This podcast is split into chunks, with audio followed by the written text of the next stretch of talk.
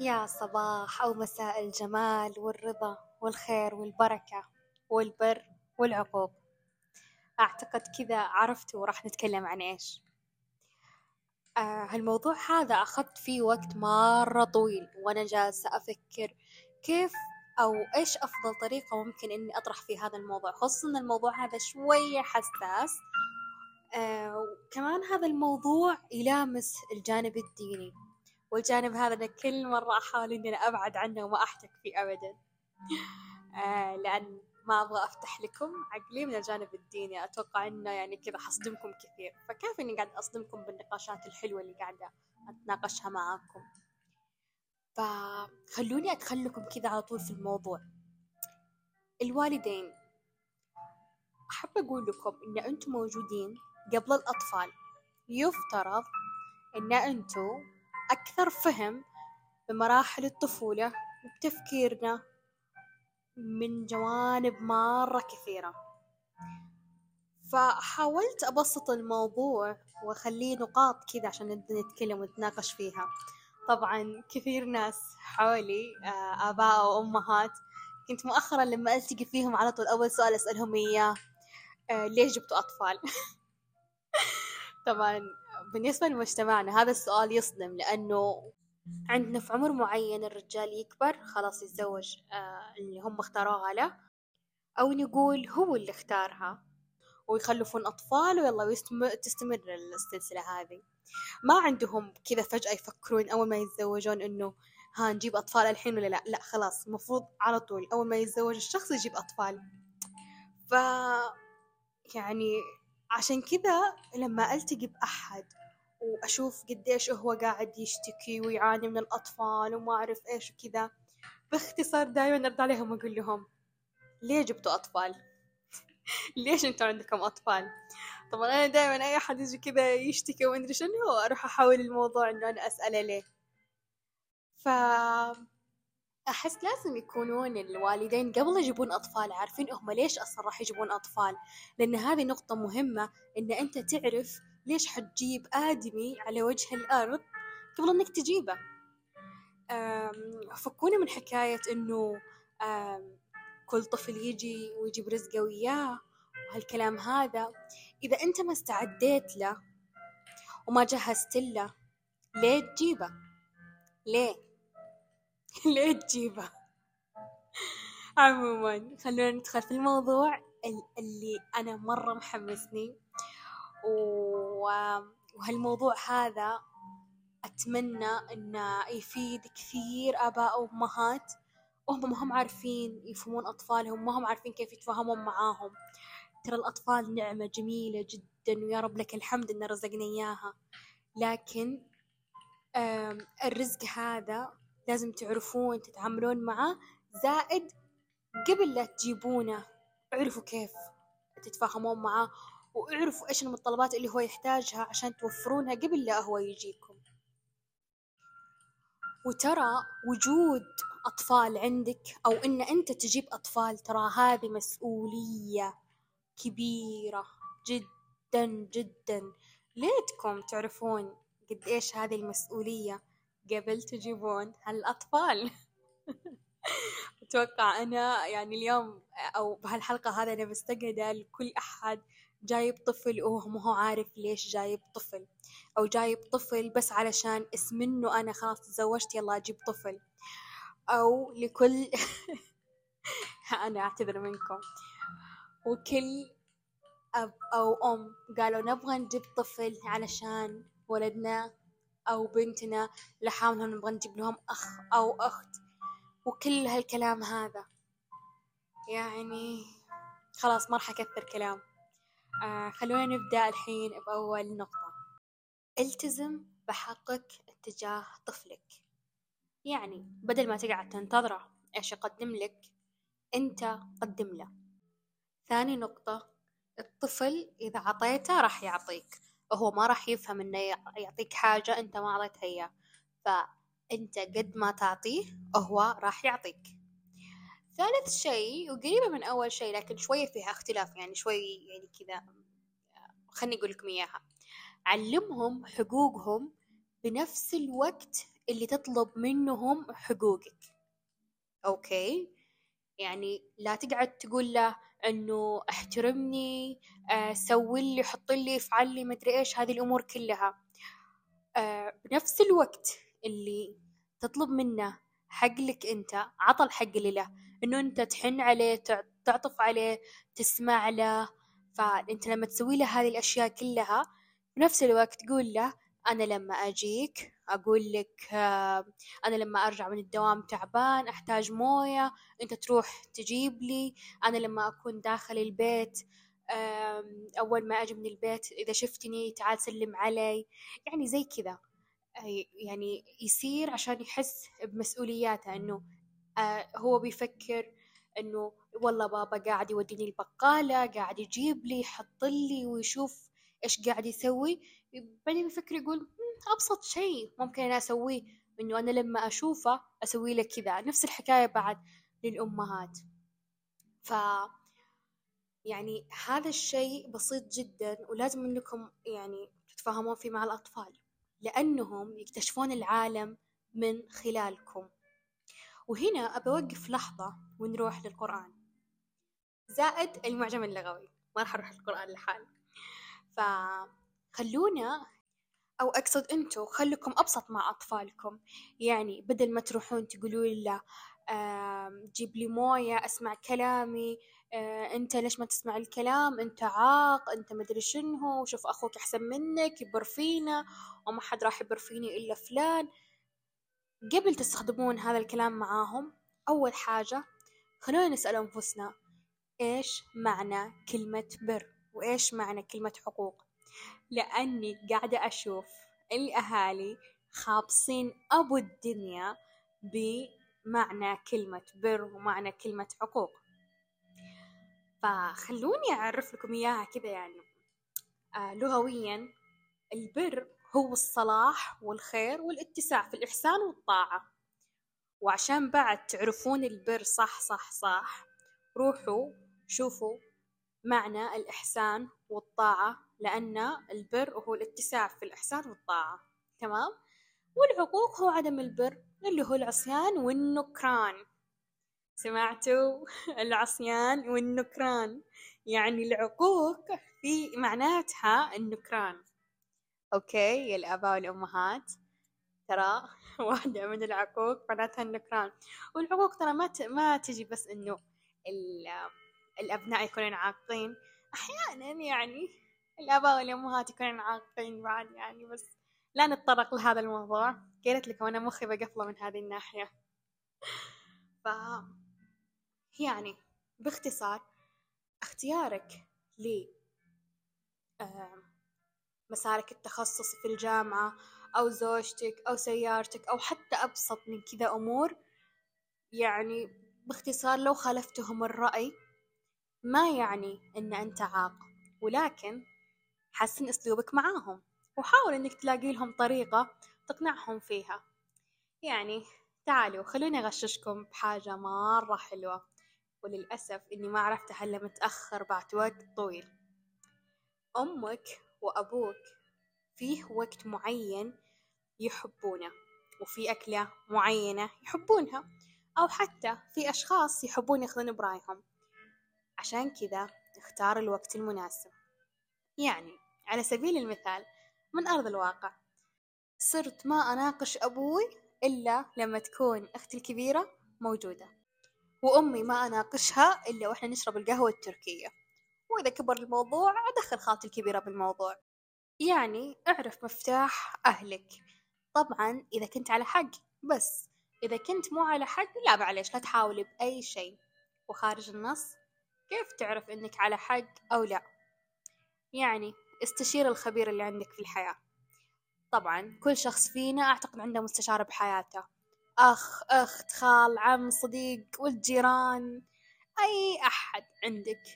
المهم إنه فيه شخص عندك في الحياة يكون آه، هو اللي عنده بعد نظر وعنده حكمة ببعض الأمور بالحياة. نرجع لموضوعنا. أعتقد وصلنا لرابع نقطة. رابع شيء لا تعيشون من خلال أطفالكم. عيشوا من خلال أنفسكم بس. انتو لكم تجربتكم بالحياة وواحدة من تجاربكم بالحياة إنكم تنجبون طفل. اللي هو نتيجة من تجربة الزواج. ولما يكون عندك طفل هذا ما يعني إنه هو راح يكمل الحاجات اللي أنت ما سويتها لأ هو موجود لتجربة مختلفة وتحدي مختلف وخيارات مختلفة تماما. وتكمل التجارب وأمور كثيرة هو راح يسويها يعني يعني هو جاي ومع حياته اللي راح يسويه يعني اللي راح يعيشها. تمام؟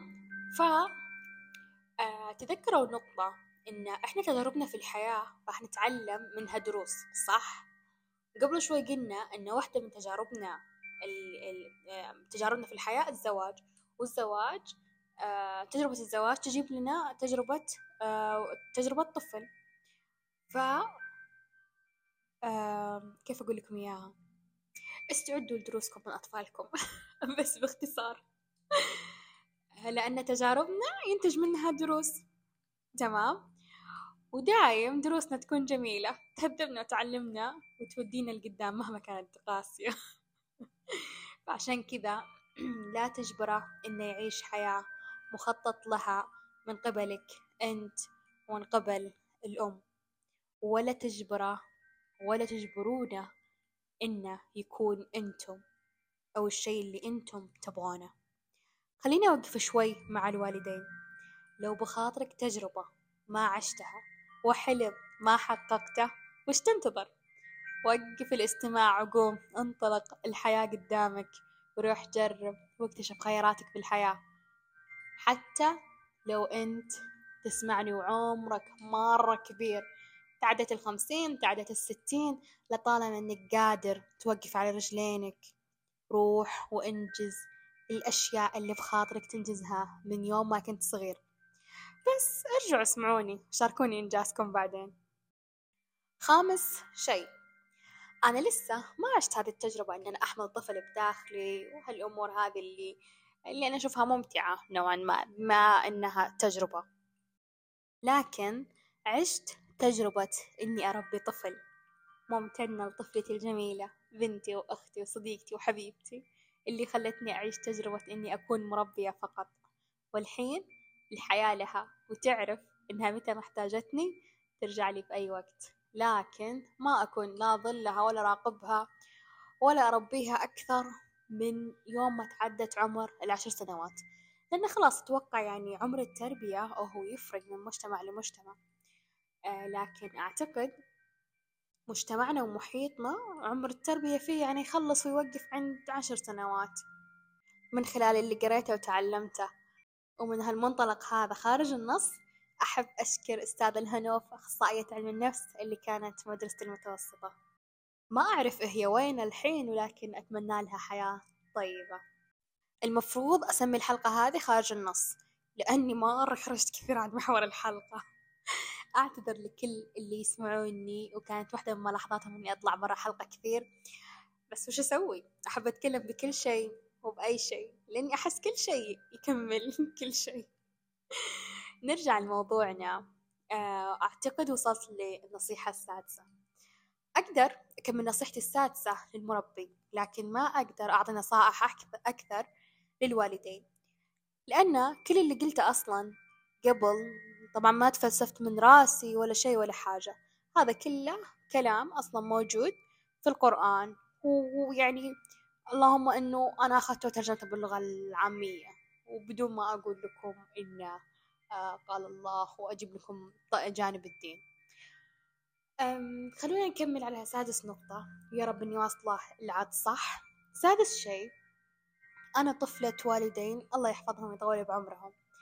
أقدر أقدم نصيحة من باب إني طفلة. إحنا نتوقع من أهلنا أنهم يفهموننا لأنهم كانوا بعمرنا بيوم من الأيام.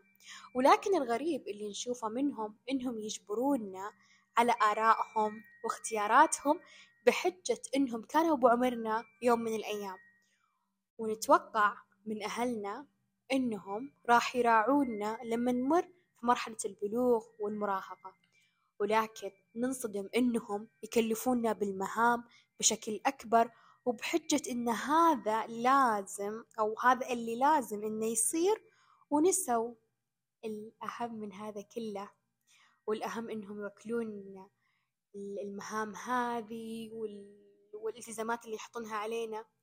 نسوا إن في حاجة أهم من هذا كله اللي هو الجانب النفسي. يعني باختصار نصيحة لكل أب أو أم روح طبطب على أطفالك وافهم إيش فيهم إيش بخواطرهم إيش بأنفسهم. لا تقول إن هذا نوع من أنواع الدلع والدلال اللي راح يخربهم. لا بالعكس. أنت قبل لا تقول لنا إن آه، إيش علينا مسؤوليات وإيش علينا مهام لأن إحنا كبرنا فهمونا إحنا أصلا ليش قاعدين نكبر؟ إيش اللي قاعد يصير لنا؟ إيش المراحل هذه اللي قاعدين نمر فيها؟ قبل لا ندخل في مرحلة جهزونا لها. أنتم موجودين علشان هذه الحاجة. بدل ما أنتم موجودين علشان تعلمونا إيش اللي نسويه وإيش اللي ما نسويه. يعني مثلا الأم المفروض تفهم التقلبات المزاجية اللي تصير لبنتها وكلنا عارفين إن إحنا في فترة من الشهر تمر علينا تتقلب مزا... يتقلب مزاجنا خصوصا للبنات المراهقات. فبدل ما الأم تروح تعدها إنها كيف تسوي الغدا والعشاء وكيف تطبخ المدري إيش والأكلات المنوعة ومدري شنو لا طيب عديها لحاجة ثانية أهم أو أو قبل لا تعدينها إنها تكون ربة منزل عديها إنها يعني تفهمينها هي إيش اللي قاعد يصير لها إيش هذه التغيرات اللي قاعدة تصير ليش ليش النفسية تصير كذا آه، إيش اللي قاعد يصير. هالأمور هذه أهم جدا من إن أنت تروحين تعلمينها تقولي يلا كبرتي ادخلي المطبخ سوي غسلي افعلي. لا لا لا في حاجة في خطوة أهم. تفهمي معاها إيش قاعد يصير لها. يعني خصوصا إحنا أو ممكن لأن أنا أحب أعرف كل حاجة ليش قاعدة تصير فأنا أشوف من منظوري إن هذا شيء مهم. لكن طبعا بعد ما سويت استطلاع كبير وكنت أسأل كثير ناس فكانوا كثير أطفال ما يفهمون ليش لما يوصلون لهذا العمر إنه خلاص يكونون مسؤولين آه، إنه يسوون واحد اثنين ثلاثة. ولما يكبرون شوية خلاص مسؤوليتهم واحدة اثنين ثلاثة. كذا يعني يعني المهام هذه تمشي عليهم واحدة واحدة بدون ما يفهمون ليش إيش فيه إيش السالفة. فأبسط شيء الأم قبل لا تولي مهام. لأطفالها المفروض إنها تفهمهم إيش اللي قاعدين يمرون فيه. مو تنتظرين البنت إلين ما تصير أم بعدين تروحين تفهمينها إيش السالفة وإيش فيه والنفسية إنها تتغير علشان واحد اثنين ثلاثة وما أدري إيش وكذا. بيكون الوقت مرة متأخر. وبعدين يعني بتصير البنت خلاص تربي بنتها على على نفس ما هي تربت إنه خلاص يلا أنا وصلت لهذا العمر يلا بدخلها المطبخ خليها تغسل خليها تمسح خليها أدري شنو وبعدين تقعد تقول أنا أصلا أهلي ما فهموني أهلي ما علموني أهلي ما أدري إيش وما حد سمعني ولا حاجة وعادي يعني خلاص يمشون حياتهم كذا. ومثلا الأب لأنه يكون أقرب لولده. مو مجرد ما يكبر الولد يلا امسك الدلة بيدك اليسار وفنجال باليمين أو شيء زي كذا صح؟ إن شاء الله صح. أي أتوقع كذا. وتقوم متعلمة أصول المرجلة ومدري شنو ومدري الخرابيط هذه كلها الواجهة الاجتماعية. وتنسى أشياء أهم إنك مثلا تعده مهنيا كيف إنه راح يفتح آه راح يفتح بيت وكيف راح يكون مسؤول عن أسرة وكيف مدري إيش. لا تروح تعلم علوم المرجلة وتنسى باقي الأشياء إنه خلاص يلا مو مهم. لما لما نتزوجك نبدأ نعلمك الأشياء الثانية حقت مسؤوليات البيت ومدري إيش. ف... فهذا يعني موضوع صراحة يعني لازم كل أب وأم وقفوا شوي كذا مع نفسكم وتفاهموا في هذا الموضوع لأن ترى هذا الموضوع يأثر على الأطفال جدا. سابع شيء التجربة التجربة والتجربة. التجربة. دائما يقولون إنها هي خير برهان لأنك تعرف إذا كنت تقدر أو ما تقدر. الوالدين لازم تفهمون نقطة إن طفلكم ما يفهم أي شيء بخصوص الأمور اللي تحدث له أول مرة إلا من خلالكم. أنتم الأساس لتجربته. عشان كذا هو يحب يسمع منكم عن تجاربكم الأولى لكل شيء بحياتكم. يعني عادي طفلك يسألك عن يومك الدراسي الأول وتجربتك الأولى لركوبك الدراجة بالحارة. عشان كذا كون مستعد إنك تثري تجاربك الأولى لكل شيء لأطفالك لما يحين وقت تجربتهم الأولى. عطهم مثال تجربتك أو تجربة أي أحد تعرفه عشان تشجعهم إنهم يجربون حتى لو فشلوا. على فكرة هذه النقطة أنا إلى اليوم أحب أسأل أي أحد حولي عن تجاربه الأولى بأي شيء أمر فيه الحين وحتى لو شيء ما مريت فيه بس خطر في بالي أحب أسأل عن تجربتي الأولى. ترى السؤال عن التجربة الأولى جميل جدا جدا جدا. ثامن شيء. حاسة إني بديت أتلخبط ولكن مستمتعة أنا أذكر لكم هذه النقاط متحمسة أكثر إني أسمع آرائكم كأحد الوالدين أو المربين أو حتى الأطفال. أقدر أختم لكم كلامي هذا بكلمة للوالدين. اعرفوا أنتوا مين. من هنا راح تقدرون تبدون. حتى لو كان عمركم ستين سنة. وأتموا حياتكم من خلال أنفسكم. وانقلوا تجاربكم لأطفالكم عشان يعيشون تجربتهم بالحياة. مو عشان تخلونهم يعيشون الشيء اللي أنتوا تبونه. الحياة جدا أبسط وأسهل من ما إحنا معقدينها. لو فهمناها ومشينا معها راح نمشيها مثل ما نبي. أو بيصير العكس والحياة هي اللي بتمشيك. هو مشاها صعب جدا. الكلمة الأخيرة للأطفال استمتعوا بتجربتكم لأنكم بيوم راح تحتاجون للكلمة الأولى اللي قبل شوي قلتها للوالدين. فكونوا مستعدين لأفضل الخيارات والاحتمالات لكم على هذه التجربة الأرضية. والحين ودي بس أضيف للوالدين ما يعني كل شيء يسوونه أطفالكم ما يعجبكم ولا على مزاجكم تصنفونه أنه عقوق. العقوق ما لها دخل وبعيدة كل البعد عن المفهوم هذا. مشكلتنا بفهمنا لأصل الأمور والكلام. وإن إحنا قاعدين نسمع ونتبع الناس إيش قالوا وفلان ما أدري إيش قال والشيخ الفلاني إيش قال الله كان مرة صريح معنا وواضح لنا لدرجة إننا لما نتبع حاجة ما هي بمصلحتنا يرسل لنا إشارات تفهمنا. وعشان موضوع الوالدين مرتبط يعني بشكل كامل وبشكل أول على معنى الآية المذكورة في القرآن عشان كذا أنا أحب أقول لكم قبل آه قبل تقعدون تسمعون كلام الناس إيش قاعدين يقولون وإيش يحطون وإيش يسوون خذوا المعنى من القرآن بالشكل الصحيح والكامل. تمام؟ يعني لا تقعدون تلفون تدورون كثير. كل شيء واضح. وأخيرا كونوا بخير. وألقاكم على خير.